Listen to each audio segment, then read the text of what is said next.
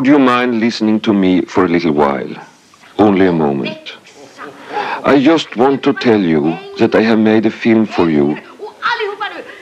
Perhaps just for you. I wrote a screenplay about four women who met for a few days in dramatic circumstances.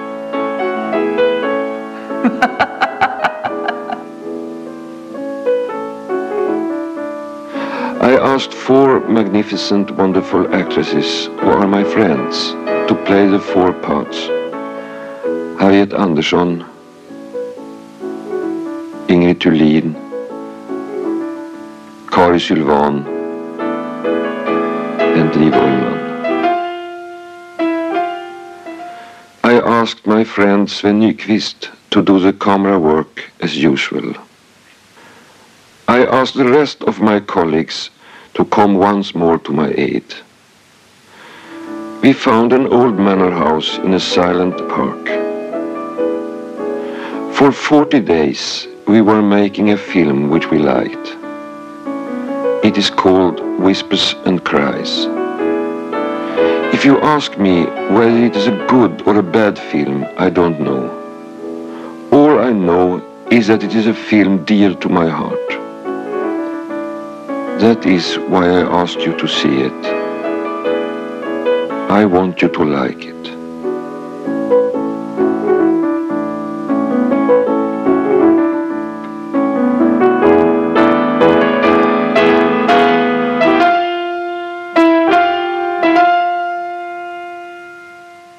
Hello. Hi. Welcome to Movie Humpers. oh my god, what is that voice? I'm a little boy. I'm a little kid. Okay, well, if you're a little kid today, I'm a frog. You're a frog. You may have a flu, some kind of bug going around. Something. I'll probably get it in five days. Yeah, that's usually how that works. You're a woman in crisis because you're not feeling very well. I am a woman in crisis. So it's appropriate that here in our first full week of February's theme of women in crisis, I guess it is appropriate. Uh, you're the crisis of sickness. I mean, maybe crisis is a strong It's, term, it's a little strong. but is it a strong term in the lives of the women that we discuss here? No. Last Monday, we talked about three women. Yeah. This movie, four women. What if every movie was just like one more woman more than the last one, right? That could be a challenge. An That would. interesting challenge.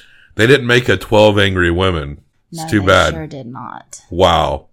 How about woke Hollywood step up, remake 12 Angry Men into 12 Angry Women, and then Texas will probably secede if when you do that. It's kind of a tall order to now find five women in a movie where those women are in crisis.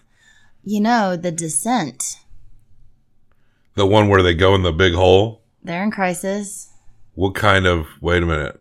They go in a big hole, the Yeah. womb, Well, signifying a womb. I have a lot of thoughts about that regarding this movie. Mm. I'm trying to remember the descent. I may need to rewatch that one. It's like a, they go into a cave, but Which is they haven't like a told womb. anyone that they're there. Mm. There's some sci-fi element as well, Mm. potentially, to that movie. There might be a little of, I wouldn't call it sci-fi, but well, it's debatable. In Look, this one, yeah. we're talking about the movie Cries and Whispers from 1972, directed by the uh, infamous Swedish auteur, the very influential Ingmar Bergman. I want to watch more Ingmar Bergman. Well, so far, I know you and I, we haven't, he's made a lot of movie, Yeah, movie. Um a lot of movie. and uh, the ones that we have seen in the last few years, just you and I, are The Seventh Seal, which is probably his most famous one, and uh, Through a Glass Darkly. You remember that movie? About the girl there on the beach. She's slowly losing her mind, and her brother's there. Yes. Yeah, yeah. I liked that one. I don't remember the Seventh Seal. Seventh Seal, the. Crusader Knight is playing chess against death. Yes. Okay. Yes. Yeah. Okay. Well, then I'm an Ingmar Bergman fan. Well, just based on those two, On those three um, and and this one, and this one. Yeah, this one Um, is written by Ingmar Bergman, starring Harriet Andersson, Kari Sylwan, Ingrid Thulin, Liv Ullmann, Inga Gill. I think with the Ingmar Bergman movies, and this movie in particular, probably the most open to specific interpretations. You know, Yeah. there's a lot that is, uh, there's a lot of space left for different perspectives, especially those on life, death, gender, religion, sexuality. sexuality. Oh, well, this, I see where you're going there. I want to, is it an issue of sexuality or just Scandinavian people being Scandinavian people? We'll see. We'll, we'll, we'll parse through it. There's a couple different things that I question in this movie regarding sexuality. But yes, cries and whispers. We're in, it's a turn of the century. I think it's like late 19th century. So what is, what's going on in this movie? Someone is dying, right? So we're off to a hilarious start. Yeah, so there's three sisters, and then there is a servant Mhm. in this house. This house is all red, and these women wear all white. Anna Mhm. is the servant girl, yeah. and throughout the movie, I just want to talk about the house for a second. Throughout the movie, you find you you, you go mansion. through a story of each of these women. Castle, maybe. I think it's a mansion. This is a this is where these three girls grew up. Seemingly the sister who is dying, Agnes. Agnes, has been living there her whole life. That's how it seems. And at some point Anna came in to care for her and the household. She seems to have also been sick forever. She has cancer. All the memories it doesn't distinctly say it, but she I wondered. can- It seemed like cancer. a lung or stomach yeah, situation. U- maybe a like a uterine kind of thing too. Hmm. I think. I did consider that. I wasn't sure. I figured it was either a cancer or a lung disease or something because she does have issues breathing. That part where she's just gasping like that.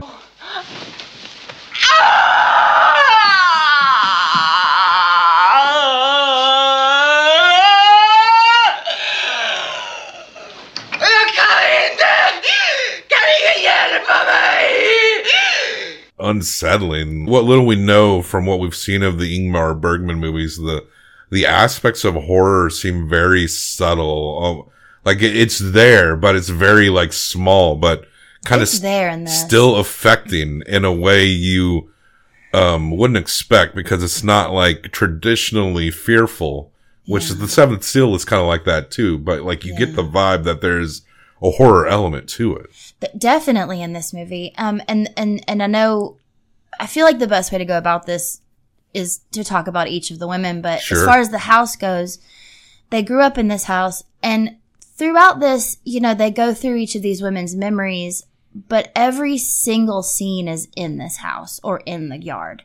There's no other place, and the house is draped in red. It's very stark. Even the bedroom that Agnes is is dying in is very red until she's dead, and then it's white. It's You- interesting. You think you got Dario Argento to do the interior designs? I was going here? to exactly say to you that this movie gave me the same feeling as a Dario Argento film. This movie is very like Suspiria Yeah, yeah. feel to me because it is this sort of like there's these women and there's this relationship that you don't quite understand and there's like a heaviness on all of them that you don't fully have explained mm-hmm. and they all are dealing with it in their own distinct way. It just seems like when we do come across 70s European movies, they're very bold colored. Yes. Uh, that might be a coincidence, but maybe they were just all into that at the time. Well, I think I think it's actually very heavy-handed because I do believe that the imagery here is supposed to be a womb. Like this house is the womb. They their mother has passed before, but they do talk about her as well and every time you see her she's wearing white and she's seeming very sad most of the time. Agnes is kind of the left, the left out one in the childhood, the one that we later see die. Mm-hmm. We get these brief narrations, sometimes of the characters discussing their past and their perspective. So we get Agnes talking about how the mother doted on the other children and how she felt just kind of left out. The other portions of narration, which are a male voice that seem to just kind of appear, are from Ingmar Bergman himself. Oh wow. Like he did those himself. That's so interesting. it's interesting. I'm not sure why it's I mean, we get that the narration is from the characters at that point, but why is it Ingmar doing those, clipping those transitions together with, uh, his narration? Well, I think when it's in Agnes's voice, it's her journal entries Mm. because early on we see her like the opening scene of this movie is very intense and very long and it's Agnes trying to sort of wake up. There's no words spoken for a little while in this movie. You're just sort of up close looking at the face of this woman who is so exhausted from being in so much pain for so very long. Her sickness has caused her to be completely just who she is in that moment because she's just trying to deal with what's happening. And then her sisters are both very they have wall like big deal walls up, like big time not being themselves, either one of them. The youngest daughter, the redhead, seems to have a good relationship with the mother, but you do get the idea that it's all very surface, that she probably didn't know her mother well either. It was just she was the little one, and so the mother was maybe more jokey with her, but it wasn't like she really got to know the mom. I think Agnes felt left out, but I think they probably all did in their own way. Agnes is the oldest sister, right? I would assume because she's the matriarch of this house, despite being emotionally isolated as a youth. Near the end, they're talking about her estate and dividing it up. So she is the head of this household. Well, it's interesting because they don't expressly explain that. And I, I did wonder about that because, you know, the other two sisters have gotten married. Agnes never did. Agnes has stayed at the house.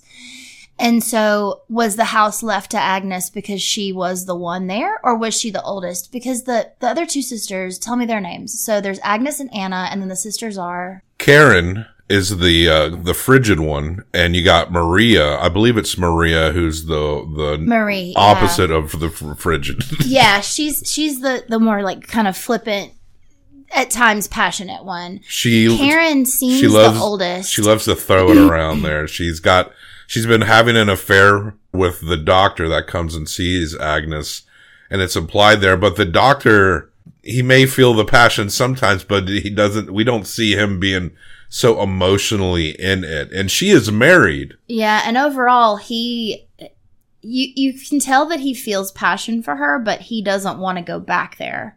It ain't love. They had a relationship before she got married, and then in one of her memories, we do see when they reconnected, and it's interesting because he's actually sort of mean to her. Mm. You know, um, she's very much coming on to him in this memory because we see her in the in the present try to get him to be with her. Nowadays, we call uh her, them pick me girls.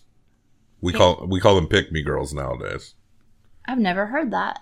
It's it's uh me the kids. I know what the kids are saying, but yeah, uh, Maria. too thirsty. Yeah, Maria's a pick me girl. Yeah, she is, and She doesn't get along with other women. She says Uh-uh. things like, "Uh, I women don't like me," stuff like that.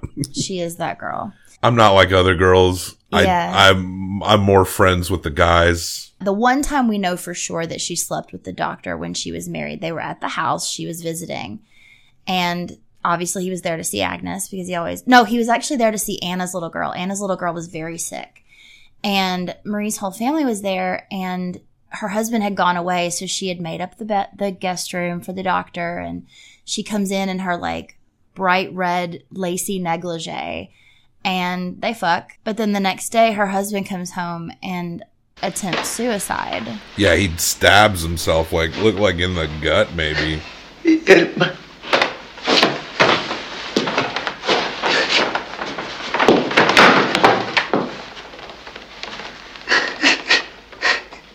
No. I knew something like that was about to happen, but I was waiting for like a pistol hmm. sound. Someone stabbing themselves has to be one of the most difficult ways. Yeah. And it almost makes you think, did he really want to die? It Or was it just trying to get her attention? Because she comes in the room and he's looking at her and he's saying, like, help me. And she just is like, no. And she closes the door on him. well, we get to the end when we I mean, it doesn't matter what point, but we're at the end of the movie and they're dividing the the estate post Agnes's death and he's alive. And Yeah. this- and so he He survived. survived.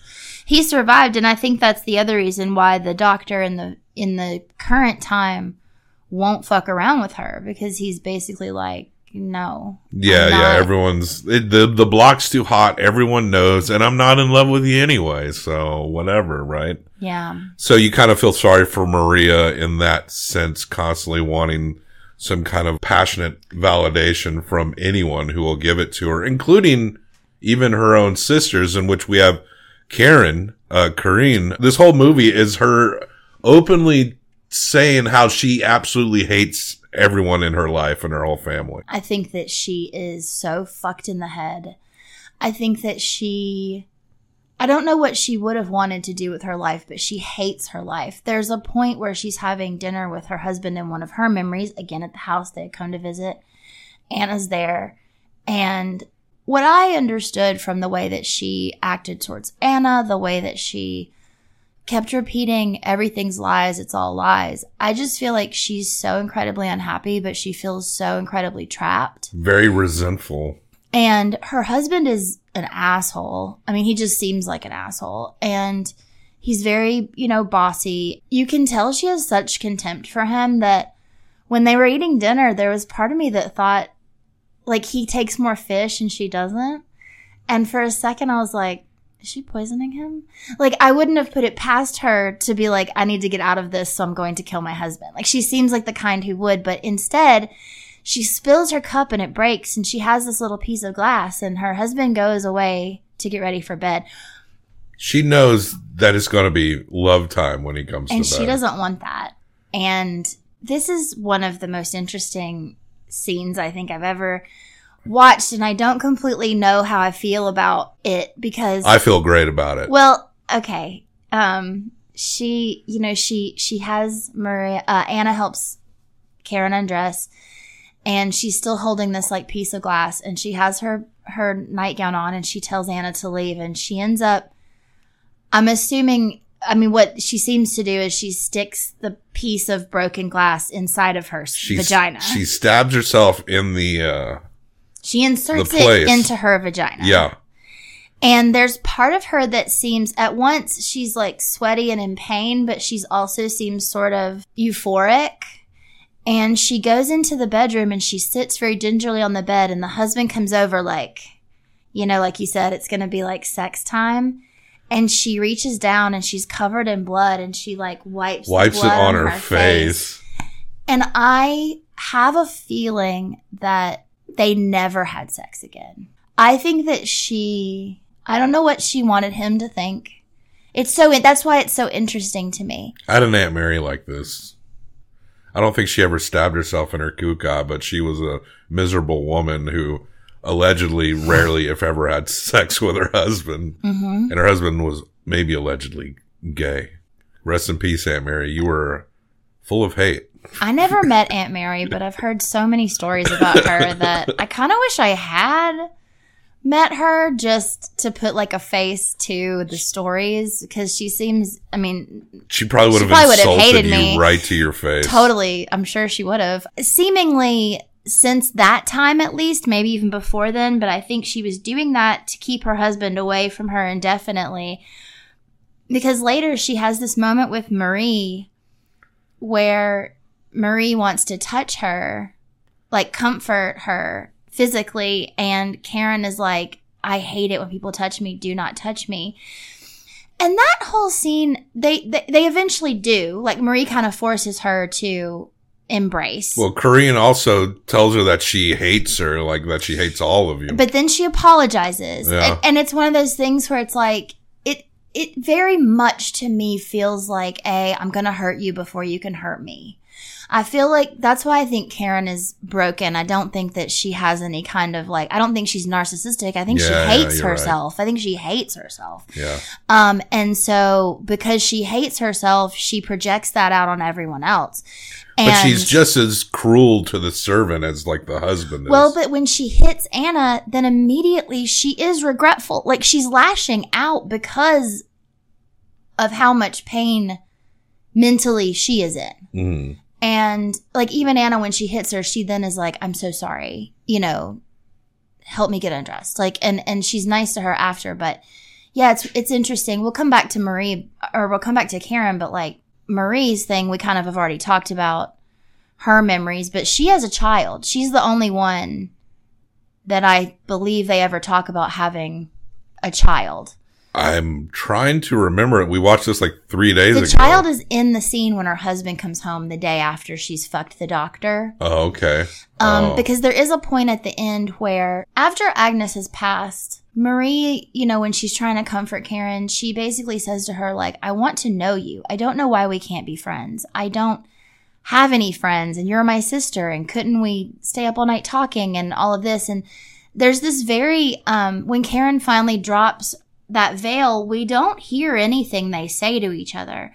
But it's very it's that whisper part. It's the very like it's fast coming and they're very much like close to each other's faces and it's very intimate. Yeah. Like almost a little creepily intimate, but I think that that might go into culture stuff like you were talking about. Like they're kissing each other on the lips, but it's not like long passionate kisses, but it is like definitely mouth kisses. Like I did not kiss my brother on the lips. And some friends do that, but I don't know. It just it seemed a little almost too intimate Yeah. it seemed a little sexual and it was confusing but also it's one of those things where like if if karen truly hasn't been touched in like years at this point from anyone it's probably electrifying when she lets herself regardless of who it is or what kind Mhm. of touch it is so there's also that like it's very intense Yeah. Maybe she just, she's so overwhelmed by the feeling. Yeah.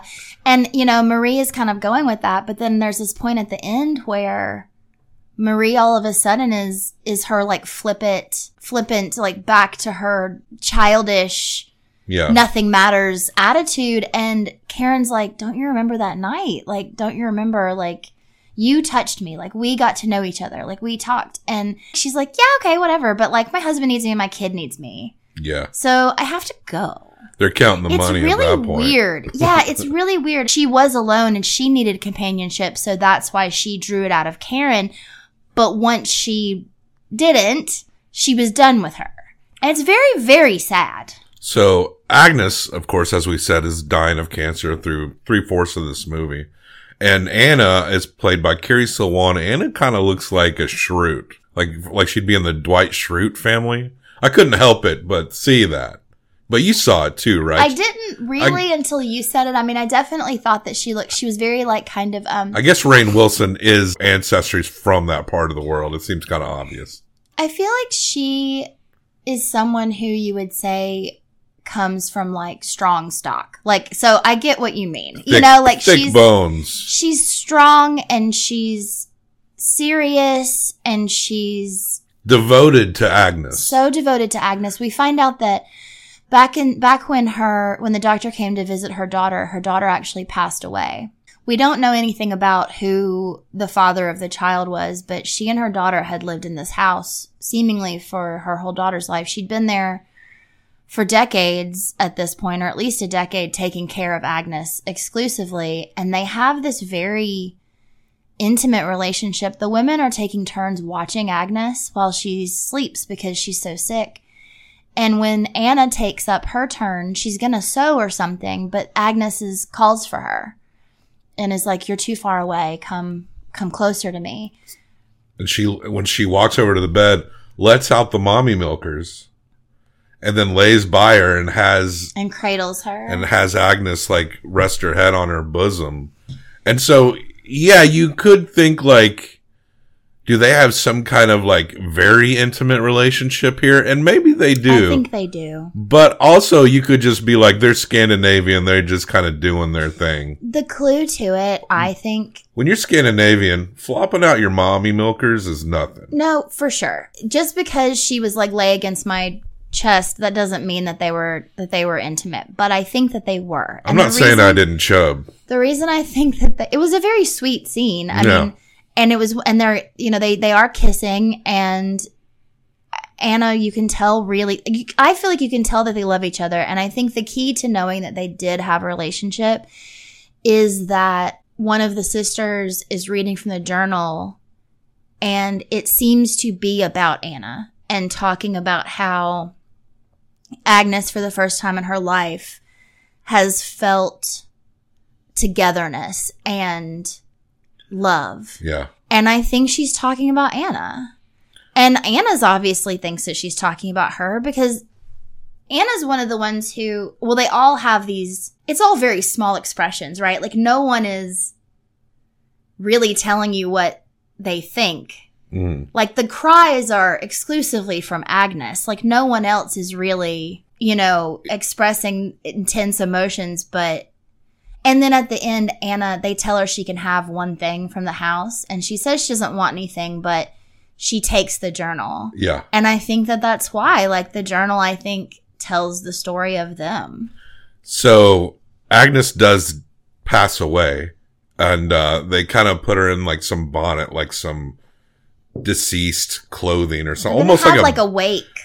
almost like a baby, like how you would dress a baby. Did it seem odd to you that it was as though Karen and Anna, when they were like placing her and like her feet and her hands and the blanket when she very first died, didn't it seem like they had done it a million times? I was like, how do you know they were moving in unison, preparing her body? It just seemed odd to me. Maybe they were, maybe they had been rehearsing this in their mind That's over how and it over and over. felt. again. Like they were so prepared for her to pass away that they just went into auto mode. yeah, to like prepare her body. But then you're talking about the, some nuns come. yeah, and- yeah. We get a we get some religious ceremony. It seems very focused on it. Um, but there's an, a point in which you know after she dies, Anna walks into the room where Agnes is, and she sees that the body has been crying, and we don't see her mouth move, mm-hmm. but we hear Agnes. Or do we hear Agnes, or do we just hear Anna claiming that Agnes wants to talk to her sister? We hear Agnes's voice, Yeah. and we also see her hand. I think this is mostly interpreted like a dream sequence. Yes. So the post-mortem Agnes is requesting the sister's presence and Anna is helping to facilitate that. And Karen comes in and she has her moment, but it freaks them out and Marie can't handle it. They come in and they, they confront her. Oh.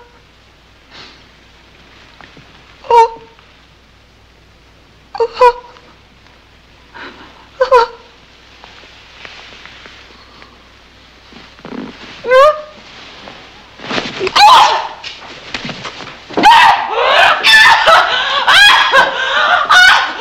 And I think the interpret, the most common interpretation of that this is a dream. They're conscious. They're facing the, the mortal, the loss of their sister through their conscious.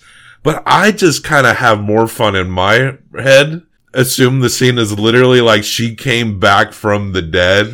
Yeah. Like she is momentarily a zombie. I mean, no, I know. it's probably not like that, but like it just feels, it kind of sends a bit more of a chill up your spine to kind of just think about it like that. well, and she says to Ag, I mean, Agnes says to Anna, I'm having trouble leaving you all. I'm in so much pain, but I can't leave you. That's why I feel like there is a otherworldliness to this movie because they do also say the priest who comes says that Agnes is more religious than he ever was, hmm. which is so interesting to me. And then you think about this, like her kind of like coming back for a moment. And when Karen and Marie are so scared off, Anna's like, fine, just go. I will take care of her. And then the next thing you see is Anna again has her top off and she is cradling Agnes. And it feels very much like that mother baby Jesus. Yes. Uh, It's yeah, a Madonna scene. absolutely. Yeah. And it's, it's beautiful, but it's like heartbreaking. And also, like you said, there's a little bit of horror. Then cuts to them post uh, a funeral. They did uh, lay her to rest, and the families. And you were talking about how the interchange between Anna and how she doesn't want anything, and they're everyone's coming off a little cold. Karen seems a little softer than before, like you were saying, but Marie is they're counting the money, so she's getting more of what she wants. If she's getting what she wants, then fuck anything else. Right. But then we get these images, these the the this flashbacks of you know. I think it's also coming from Anna's uh, journal or Agnes's reading- journal. Yeah, Anna's Anna when they all leave picks up Agnes's journal. and you're seeing all four women just kind of walking through the day and agnes talking about you know she she loved to be with her sisters and loved to be with all of these women and you see an image of all the sisters dressed in white just strolling through the day and anna is there and everyone does genuinely look happy even if you know by now that under the surface at least a couple of them are not.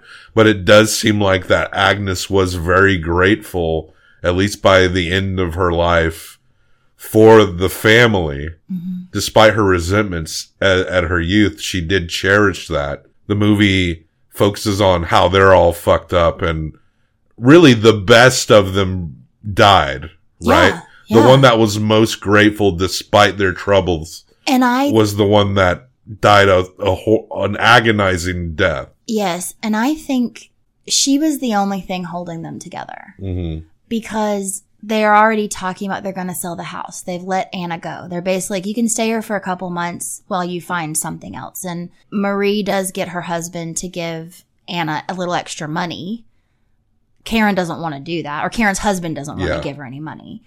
Uh, they give her a little extra money. And so, but none of it is like, they don't think of Anna as part of the family. She is a servant. And I think Agnes thought of her as part of the family. And then the scene between Karen and Marie at the end, you just get the idea that when they all leave the house this time, they may never they're see never going to see each other again. And they do talk about, we'll see each other on 12th night. I don't think that's going to happen. Like they talked about like, I don't know what 12th night, however often that is, but they would have like these parties when they were young on 12th night.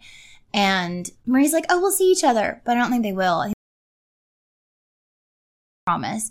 Marie's very vapid towards the end. That's pretty much it. But I just, I feel like this movie, like when we were watching it, I was just thinking about it's so not the same, but it does give me tones of three women because it's, it's like these, they're not empty. These women are almost like too full. Like they, they have, they're so broken. They're like broken women in a broken house.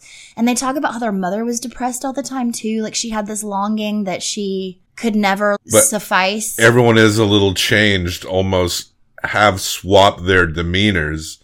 Marie becomes, Karen becomes a little more open towards Marie, but Marie is exhibiting the coldness that we saw Karen exhibit earlier. So yeah, I can see where you, you get that. Interesting movie for sure. You're going to give this one through five. I'm going to give this one through five combined for best out of 10. What are, what are you scoring for, uh, Ingmar Bergman's very interesting cries and whispers, which is on the, as of this recording, is on the Max app. There is actually a lot of Ingmar Bergman on Max right now if you, uh, want to go see and watch any of that. I believe, uh, Seventh Seal and last I checked, Through a Glass Darkly is on there plus a little more. I'm going to give it a 4.5. I think it's a a solid four. We've been hitting the eight point fives here in our sessions pretty well. That that one's getting filled out. Um, Cries and Whispers by Ingmar Bergman from seventy two shares the ranking with Akira, the Tim Burton Batman. Very similar. Devil in a Blue Dress, What's Eating Gilbert Grape, Wild at Heart, The Good, the Bad, and the Ugly. It's at least as good as those films. Check the show notes for links and other places to find us. Like, subscribe, leave a comment.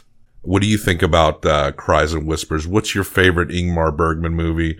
We'd love to hear some recommendations. Maybe we'll throw it on the pile for down the road. We're pretty scheduled out, but you know, sometimes we do watch movies and don't talk about them here. It does. That is true. It does happen sometimes. So, but just let us know. We're pretty damn booked up right now. I've, I've definitely overbooked our, our movie calendar. It's, but you know, we love to watch movies, so it ain't no thing. But for, uh, Women in Crisis, our special sign off Watch your back, girl. from your undead sister.